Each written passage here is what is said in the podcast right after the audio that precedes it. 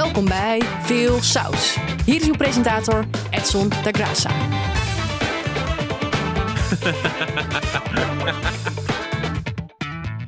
Giel Belen toverde er deze week een Lexmondje uit.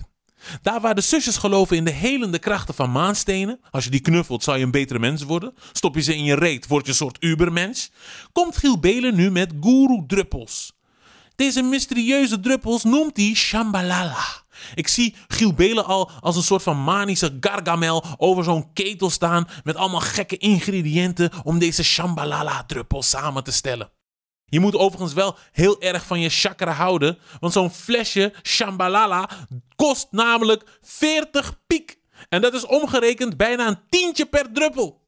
Ik weet niet wat er in die druppels zit, maar het moet me verder brengen dan dichter bij mijn chakra.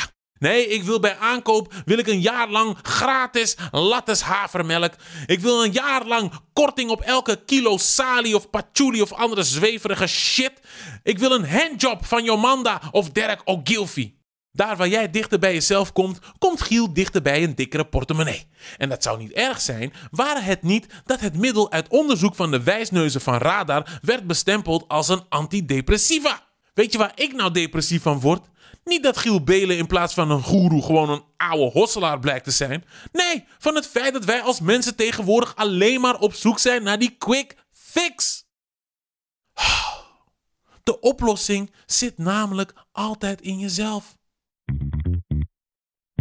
Heeft u uzelf al gevonden? Ik heb mezelf helemaal gevonden, ja. Ja, waar- zeker. Waarin? Vooral heel veel gedronken en toen vond ik mezelf wel terug. Ja, Ja, wat heb je gedronken? ja weet ik eigenlijk niet meer. Ja, iets meer dan een paar druppeltjes, toch? Iets meer dan een paar druppels. Ja, Giel heeft er weinig voor nodig. Ik heb daar meestal wat meer voor nodig wat ik eh, drink. Media-tycoon John de Mol heeft weer eens een baanbrekend idee. De man die een imperium opbouwde door ons te laten kijken, nou ja, gewoon naar, naar doodnormale mensen. Hij bracht ons immers Big Brother, Utopia en mijn persoonlijke favoriet, de Gouden Kooi. In dit idee stelt John een doelgroep centraal die hij volgens mij nooit van zijn lang leven zou kunnen begrijpen. In dat licht zou hij de show ook de Ver van John's Bed Show kunnen noemen. Hij wil namelijk mensen die diep in de schulden zitten in een spelshow laten strijden voor een schuldenvrij bestaan. Oh, dat klinkt zo nobel. Maar zelf geld verdienen over de rug van mensen die de wanhoop nabij zijn? Mm, ik weet het niet. Ondanks dat het klinkt als een nieuw en verfrissend idee, gebeurt dit in feite al elke dag. Want schulden zijn in Nederland een verdienmodel.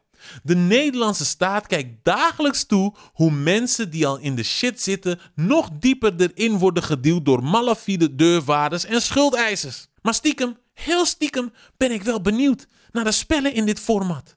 Ik, ik, fantaseer daarover. Spel 1. De deurwaarder. Open drie deuren. Achter één van deze deuren zit een deurwaarder. Open je die deur, moet je maken dat je wegkomt. Red je de finish, dan vervallen al je aanmaningen. Aanmaningen zijn vaak kosten die uiteindelijk hoger worden dan je originele schuld. Spel 2. Beroof de voedselbank. Beroof de voedselbank en kom weg met je voedselpakket. Ontkom je met je voedselpakket, dan ontkom je ook aan de executieveiling. Een executieveiling is een veiling waar aanschieren wachten totdat jouw karkas zo laag aan de grond zit dat ze al je spullen kunnen kopen voor een prikkie. Spel 3. Pak je eigen waarde. In een bak vol met boetes, exploten en dagvaardingen van de commissaris van de koningin ligt je eigen waarde. Wie het eerst deze weet binnen te hengelen, wint het spel. Wat de mensen niet weten is dat ze hun laatste restje eigenwaarde al hebben weggespeeld toen ze zich inschreven voor deze show. Ik heb zelf tien jaar lang schulden gehad. En ik kan je vertellen, first hand, het was een zwaar bestaan. Elke dag stress, elke dag schaamte, elke dag over je rug kijken, niet de deur durven open doen omdat je bang bent dat het iemand is die weer wat van je wilt. Dus nee, dit spel voelt ethisch niet helemaal lekker. Maar Edson, hij helpt toch in ieder geval één persoon? Ja, één persoon. En de rest, hè? de mensen die niet winnen, die kunnen zeker weer hun hol in tieven nadat ze op nationale televisie misschien wel hun grootste schaamte hebben geopenbaard. Dit was Veel Saus met Edson da Graça. Een podcast van Dag en Nacht Media. Bedankt voor het luisteren en tot dinsdag.